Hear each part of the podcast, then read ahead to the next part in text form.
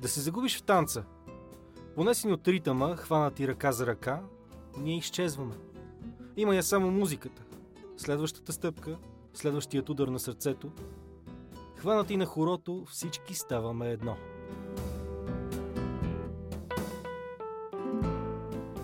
Сватба става дори без вино, но никога без хоро. Това пееше голямата българска певица Ваня Костова и до някъде е права. Трудно ще видиш сватба без хоро.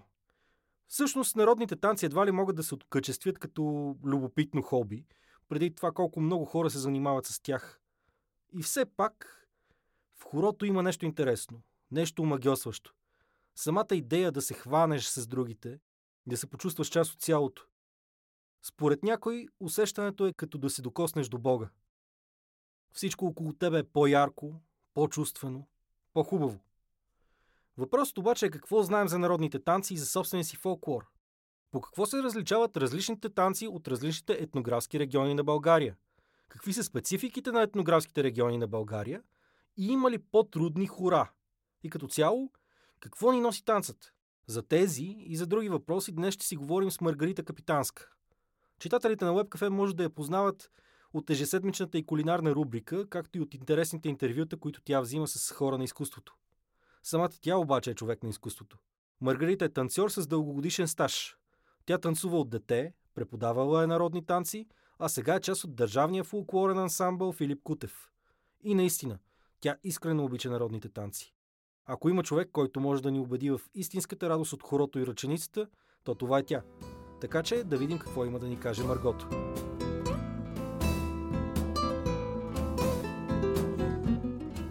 Добре дошла, Марго. Радвам се, че прие поканата ми да гостуваш в подкаста Хедонисти.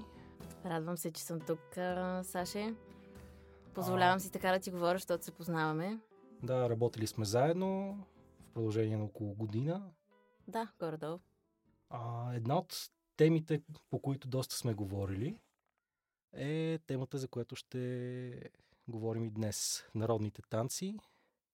Аз си признавам още в началото на разговора без бой, че темата не ми е особено близка. Аз така и до момента не съм успял да ги усетя, да ги почувствам като нещо, което е вътре в мен. И идеята е с този разговор да направим един експеримент, който да покаже дали мога да ги видя през твоите очи, очите на един професионалист. Да, какво теб самата те кара да се занимаваш с народни танци? Откъде започна? Значи тя историята започва много назад във времето, защото всъщност аз не тръгнах на народни танци по свое желание. Моята баба, когато бях на 10 години, ми каза, записала съм те на народни танци, защото аз преди това тренирах художествена гимнастика и се случи нещо с отбора и край. И трябваше обаче да хода някъде да се движа и тя каза, тук в читалището до вас има народни танци, записала съм те и аз супер... зле реагирах, защото тогава не бяха толкова популярни и се смяташе, че само че са бабешки танци, така да го нарека накратко. И казах, не искам да хода и тя обаче упорстваше и каза, отиваш. И ей така почнах и след втората, третата репетиция вече се запалих и така до ден днешен. Колко години след това се занимаваш активно с народни танци? Може би са 20, като от тях професионални около 12 вече. Като опитът ти включва преподаване и участие в танцови ансамбли? Ами да, завършила съм. Първо започнах в хореографското училище, завърших. След това завърших Музикалната академия в Пловдив, българска народна хореография. Бях там също танцор в ансамбъл Тракия 4-5 години. И така се върнах в София след като завърших и една година след това всъщност се сбъдна най-голямата ми мечта да стана част от танцовия състав на държавен ансамбъл Филип Кутев. Тъй като в този подкаст по принцип си говорим за удоволствия, за неща, които ни карат да се чувстваме добре, как те карат теб танците да се чувстваш? Какво е усещането, когато танцуваш? Ами може би на този въпрос мога да ти отговоря така. Много мощно го усетих след като спряха репетициите за тази една година и половина, т.е. не ходехме редовно на репетиции в ансамбъла И тогава, може би след като се върнах вече в залата, си спомних всъщност какво е истинското усещане за мен. Много е трудно да се опише с думи, защото то е преживяване. То не е да кажеш чувствам се прекрасно, чувствам се все едно летя. То е просто едно вътрешно усещане, като един катарзис, все едно си излизаш от тялото, може би така да го обясна. И в някакъв един момент просто си някой друг и си някъде другаде. Главата ми тогава е абсолютно празна, не мисля за нищо друго, освен за танца в този момент. И наистина изживяването е несравнимо с никое друго. Кое според теб е основното предимство на народните танци като хобби? Не вече като професионално направление, както е при тебе, а като нещо, което избираш да правиш през свободното си време? Предимството на народните танци може би е това, че го има общуването много между хората. Тоест създава се един много хубав социален кръг, в който се чувстваш много добре, поне от наблюдението ми, от работата ми с хора. 6 години ми е опита, всъщност съм преподавала на всякакви възрастови групи. И всъщност хората, освен че получават удоволствие от самия танц, от самото движение, защото българските народни танци, може би защото си го носим в кръвта, нали, доставят на хората огромно удоволствие, но и самото общуване между тях е много ценно и виждам, че това е едно от нещата, които всъщност ги кара да идват и да се връщат на всяка репетиция. Създаването на малка общност. О, да, то става голям купон в един момент, когато се отпуснат, нали, примерно мине първия месец, поопознаят се, примерно ако е нова група. Дори такъв пример имам с последната ми група, която водех. Те от самото начало толкова се сплотиха, че до ден днешен, това може би е било преди 4-5 години, те все още са заедно, все още общуват, излизат и си споделят празниците заедно и е много, много е хубаво. Това е може би предимството. Споменахме самото натоварване, че има доста движение. Как би го сравнила като пример, например с фитнес или с някой друг спорт? В какви измерения е това натоварване, когато говорим действително за хобби, нали, не при тебе, тъй като... Да. Не знам, аз никое изкуство не би го сравнила с спорт, примерно, дори чисто като натоварване, защото в спорта целта ти е друга, а когато правиш изкуство или преживяваш изкуство, ти всъщност се потапяш в него и е съвсем различно като усещане. А натоварването в българските народни танци специално е повече в краката. Има някакви движения в ръцете, но повече всичко е съсредоточено в краката. Така че от хора, които са идвали при мен на танци, съм ги чувала, нали, да казват, че след репетиция се чувстват много свежи, много заредени, положително настроени. Самото натоварване, естествено, има го, но може би да се сравни с някоя кардиотренировка, нещо е такова. Тоест, ако ме подхванеш мен, няма след това да съм изплезил език от умора и да пълзя към изхода? Значи, ако искам да ти го причина, мога да го направя много лесно, но да. Особено се внимава, нали, особено колегите, които дълго време се занимават с това, наистина внимават на хората да им е приятно и да им е хубаво, а не да излизат от залата уморени, натоварени и изтощени. Нали? Това не е целта. Другия основен момент на танците, който го изтъкна като предимство, тази връзка с корените, в какъв аспект е тя? Имам предвид как точно се изразява. Учи ли човек нещо от танците повече за миналото ни, за бита на баби, дядовци и по-назад?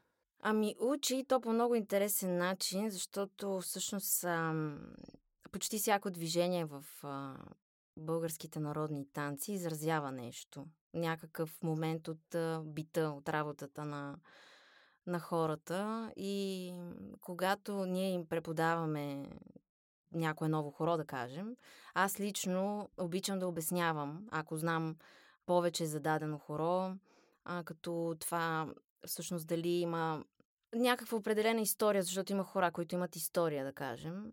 Обичам да я разказвам. Обичам да разказвам неща от бита на хората, които са живели в този регион на България. Защото тогава хората действително се потапят в усещането. И това може би ги свързва още по-силно с корените. Може би това е... Казваш, отделни хора си имат своя история. Например, можеш ли да разкажеш една такава история? Аз може би се изразих малко прекалено. То не е своя история, ами може би в самите стъпки вътре има история. Тоест, изобразяват дадено действие, да кажем... косене, сеене на боб, примерно. Има такова хоро сей боб, което се казва. И движенията с краката имитират точно сеенето на боб.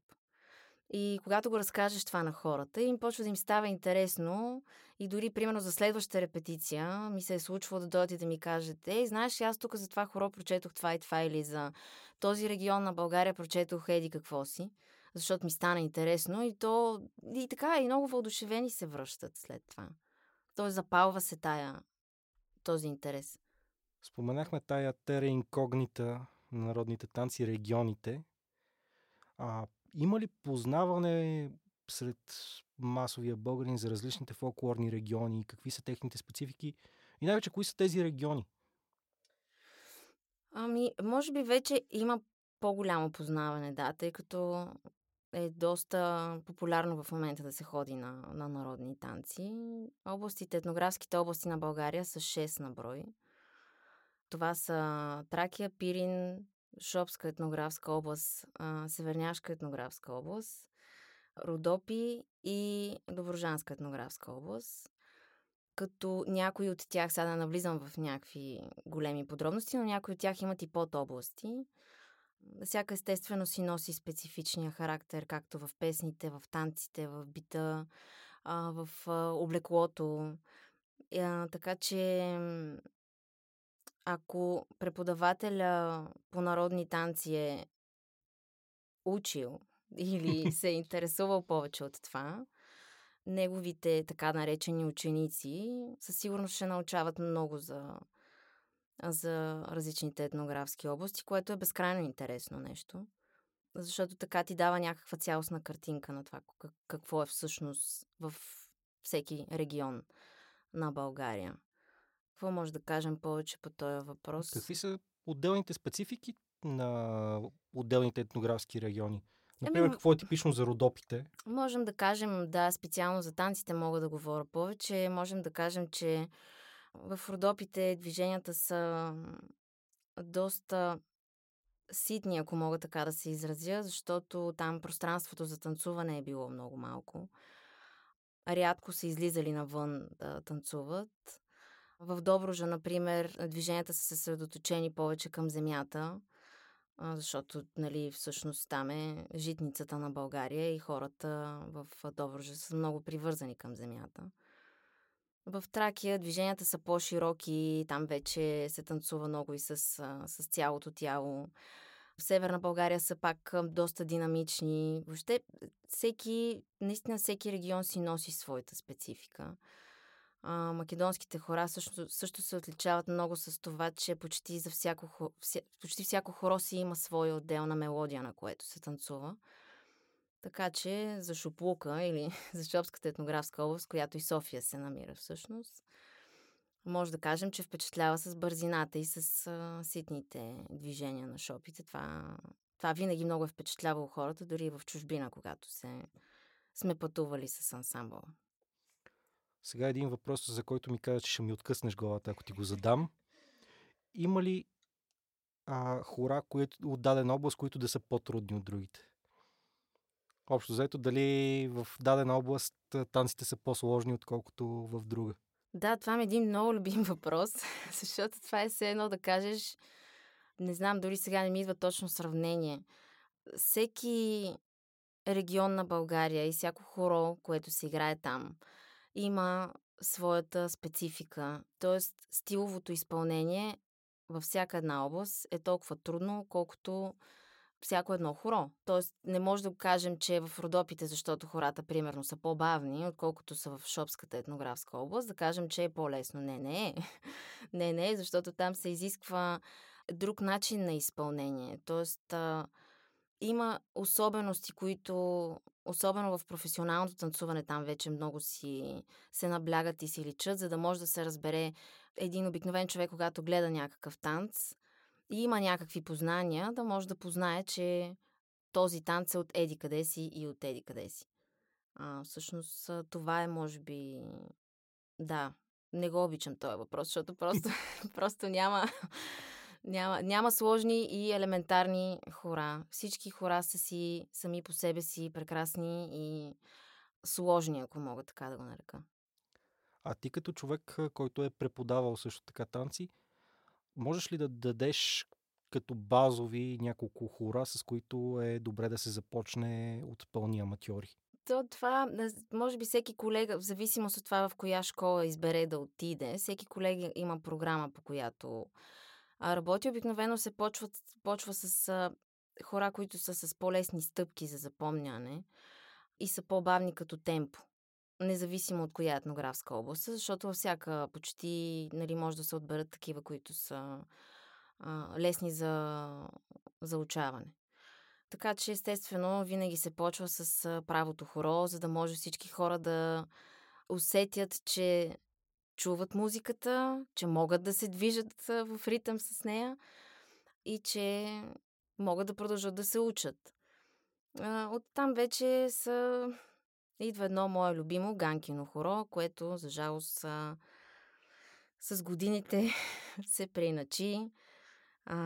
Преиначи? Да, защото започна да се танцува на една песен, която не искам да я споменавам в ефир, защото така говорили сме за нея и друг път. Да. И до там ще стигнем. И всъщност, да, това е едно от първите хора, които се учи. След това Малешевско, Ширто, това са хора от Пиринска етнографска област, естествено Дунавско, Еленино, тези, които са познати в цяла България. Имала ли си случай в твоята практика, в който да попаднеш на човек, който е пълно дърво и не може? Ого, и питаш. Да. Как процедираш там? Интересното е, че тези хора са много амбицирани. И... Не сме. Значи, ако отидеш да се запишеш, значи има смисъл. Тръгнал си с някаква цел, значи ще си амбициран, няма как. И са много сладки от гледна точка на това, че усещам го как иска да заиграе, но примерно или не чува музиката, защото за жалост има хора, които просто нямат слух за ритъма. Или, не знам, нещо друго се случва, не може да запомни кой след кой крак е. Но в един момент, с общи усилия, дори, примерно, се налага понякога да се остава след часа, да помагам или и така, за което никога не съм отказвала. И в един момент, когато този човек заиграе в ритъм, настъпва някаква страхотна радост и, между другото, цялата група реагира на това. Много интересен процес. Това е малко такъв психологически процес. Защото, естествено, групата вижда, че на човека му е трудно. То няма как да не го забележи. И в един момент, когато затанцува в ритъм с всички останали, се е случвало дори да викат от кеф, да му се радват и да му викат браво и така. Да се включват в тая емоция. Споменахме една песен. Може ли сватба без Бяла роза? И какво ти е отношението лично към Бяла роза? Твоят личен джихад срещу нея? Виж, аз също си задавам този въпрос. Може ли сватба без Бяла роза? Уви, може би все още не, въпреки че наистина ми се е случвало да присъствам на такива сватби, които младоженците изрично забраняват да се пуска тази песен. Защо толкова не я харесваш? Първо, защото не е фолклорна песен, т.е. автентична фолклорна песен. Аз съм, класик, ако мога така да се нарека. Когато се пипа фолклора, това за мен е трябва да се прави наистина от хора, които разбират. Имаме за щастие такива музиканти, композитори в България, които знаят как да работят с българския фолклор, защото той е много деликатен. Например? Като композитори. Ами Георги Андреев, да кажем, Димитър Христов също. Това е на Прима Виста, което се сещам като млади композитори в България. Има също и музиканти, да, в момента просто не мога да цитирам имена, но има фолклорни музиканти, които също и композират музика и така. Телдоси Спасов също може да го споменем като един от хората, които така първи някакси им се получава. Да, се опитват, нали, да правят нещо различно от автентичния фолклор. Така че този тип песни, които така са наречени песни за маса, нали, създават настроение за хората в кръчмите и така ги приповдигат и нали, се случва някаква магия, която за мен е вече непозната. Просто не са по моя вкус и смятам, че доста опошляват фолклора, който е наистина много дълбок и определяш нашите корени, оттам ми е много болна тема. Да, затова такива песни не. Добре, значи песните за маса ги зачеркваме, но какво правим тогава с различни комбинации между фолклорни елементи и да кажем, например, джаз, за който знам, че ти харесваш като стил.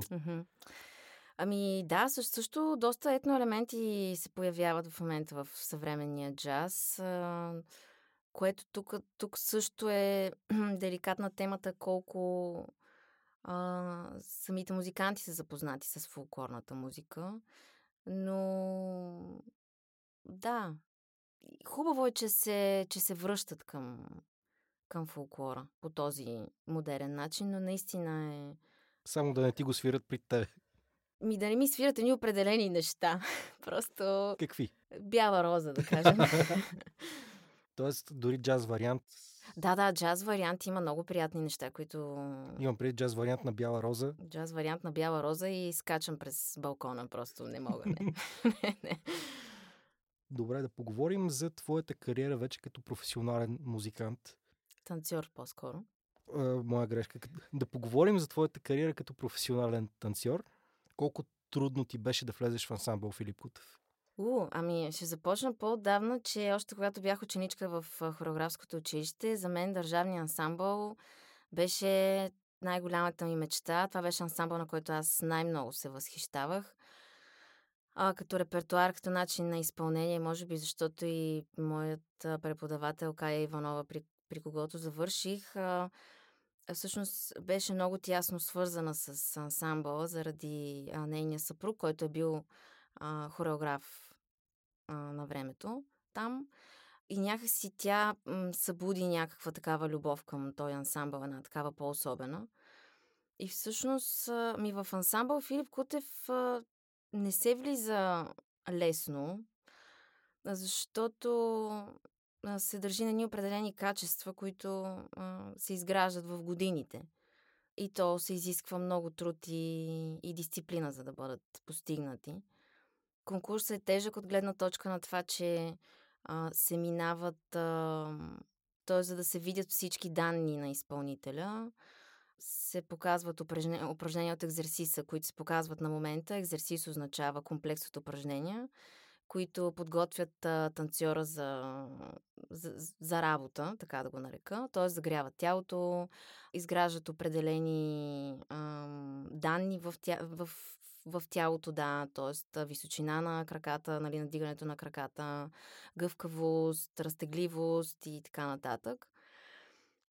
На конкурса всъщност тези качества се проверяват, както на станка, така и на среда понякога. Това са малко такива по-професионални термини. Но да, след това изпълнителят трябва да е подготвил 3 танцови комбинации по възможност от 3 различни етнографски области на България. Да ги изпълни в стилистиката, в която трябва да ги изпълни. И след това вече се преминава, гъвкавост се проверява, заучаване на танцова комбинация, която се показва на момента. Така че не всеки би могъл да издържи на на това нещо, ако не е подготвен професионално. Също така и въртеливост се проверява, което при нас танцорите е много важно нещо. На теб колко време ти отне, за да влезеш и да изпълниш мечтата си? Всъщност, на мен колко време ми отне. Аз се явих на конкурс в ансамбъла 2012 година, мисля, че беше, или да, нещо такова да е било. Когато се върнах в София от Пловдив, където живеех преди това и танцувах в ансамбъл Тракия. И се явих тогава на конкурс. Може би бяхме около 20 и няколко момичета.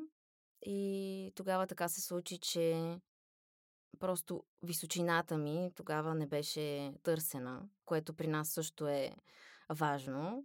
Тогава търсеха, примерно да кажем, среден ръст, докато аз се вода нисък ръст, т.е. съм една от най-ниските жени в ансамбъла. 1,64, държа да отбележа. И тогава всъщност не се получиха нещата, не влязох, но след година и нещо всъщност се сбъдна тази моя мечта и така се озовах в ансамбъла. Тоест най-сетне намерихме място, където се влиза по-трудно, отколкото в Софийска детска градина. Спомена доста изисквания за един танцор в националния ансамбъл. Налага ли ти се да спазваш определен режим на тренировки, на хранене, за да се поддържа във форма за изискванията на работата? Аз за щастие съм с природно, всъщност метаболизма ми е много хубав и много бърз, така че не ми се налага да спазвам някакво определено хранене. Но тъй като не съм привърженик на месото и сладкото, които са основния генератор на енергия, ми се налага да ги набавям по друг начин. Може би това е особено специфичното, при мен специално. Опитвам се вечерно време да си лягам така, да имам около 8 часа сън. Не винаги ми се получава, разбира се, когато на следващия ден имам репетиция, защото просто тялото ми почва да не се чувства окей. Да, опитвам се да се храня по 3 пъти на ден, но нищо супер конкретно, което упражнения, други, освен тези в ансамбъла, се опитвам да правя, да си разтягам тялото след това, защото натоварването просто е... Професионалното танцуване, натоварването е много голямо. Няма нищо общо с любителското. Колко по-голямо всъщност е това натоварване? Може би защото балета е по-известен като... хората да могат да си го представят, как едни момичета красиви влизат в една зала, схващат се за стънката, почват да танцуват. Това е всеки ден. Това танцуване е с мисъл. Тоест, трябва да мислиш за всяко едно движение, което изпълняваш, за да бъде изпълнено по правилния начин, защото да не си навредиш първо на тялото и второ, за да бъде естетически издържано. Така че това е едно огромно натоварване както за тялото, така и за... То, може би с времето спираш да мислиш за някои неща, защото те просто стават рутина.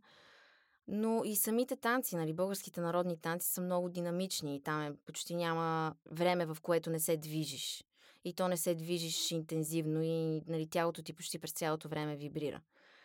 Което пък натоварва много кръста, коленете... бедрата, глезените, тази част на тялото от кръста надолу, която е много натоварена. Но другото, което е, че за да държиш гърба си изправен, там ти е също мисълта, така че и там натоварването не е хич малко. Общо взето, българските народни танци изобщо не щадят тялото. И не е толкова просто, колкото изглежда отстрани. За да е толкова просто, да седи голям труд, за да изглежда толкова просто.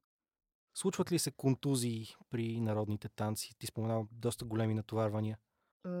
Да, разбира се, случват се. Това е неминуемо, тъй като все пак натоварването, както споменахме, е голямо.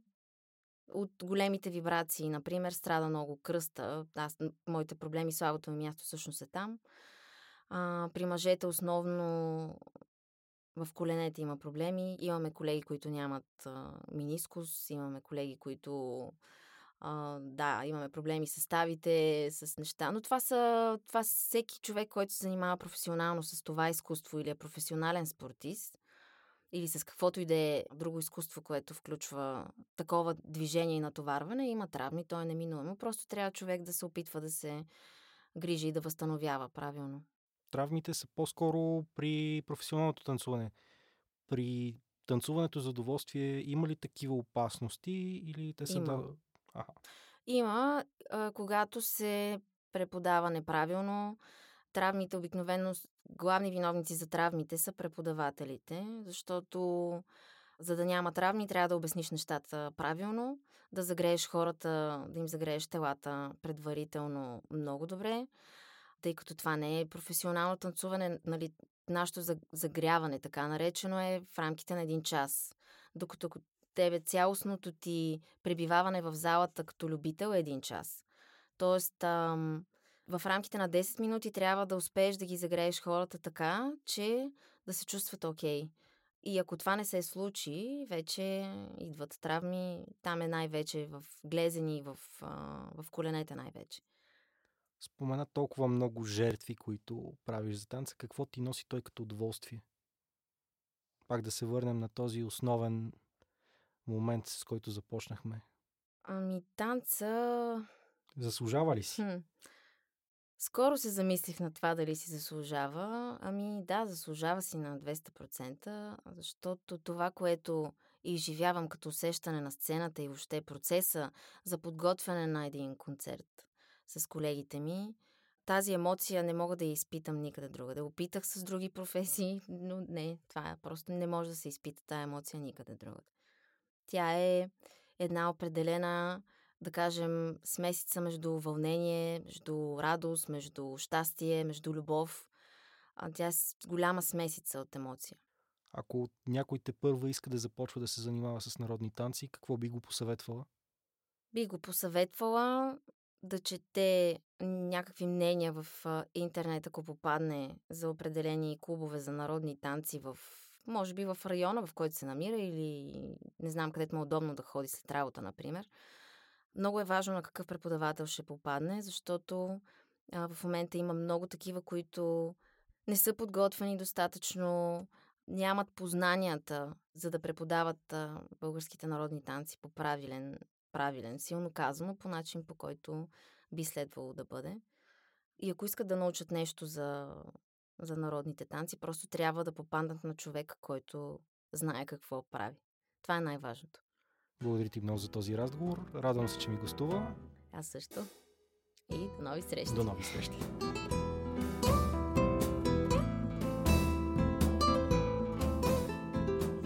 Усещате ли вече ритъма по кожата си? Това желание да потанцуваш след този разговор. Дори аз го хванах леко, а това говори много за страстта, с която Маргото говори. Ако сте го усетили, какво пък? Дайте шанс на това чувство. А до тогава следете подкаста Хедонисти в WebCafe.bg, където освен истории за добро питие, хубава храна и интересни хобита, можете да намерите още различни статии за лайфстайл, политика, международното положение, спорт, музика, кино и какво ли още не. Можете и да се абонирате за подкаста в SoundCloud, Spotify, Apple Podcast, Google Podcast и във всички приложения, на които слушате подкасти. Така ще разбирате винаги кога излиза нов епизод, а такъв ще се появява веднъж на всеки 2 седмици точно във вторник. Ако пък ви се слушат още подкасти, можете да пробвате и другите ни предложения. Първа страница, подкаста за хора, книги и неистински истории, както и Тихо филмът започва, нашето предложение за филми и кино. Аз съм Александър Карагеоргиев, а вие слушахте подкаста Хедонисти. До нови срещи!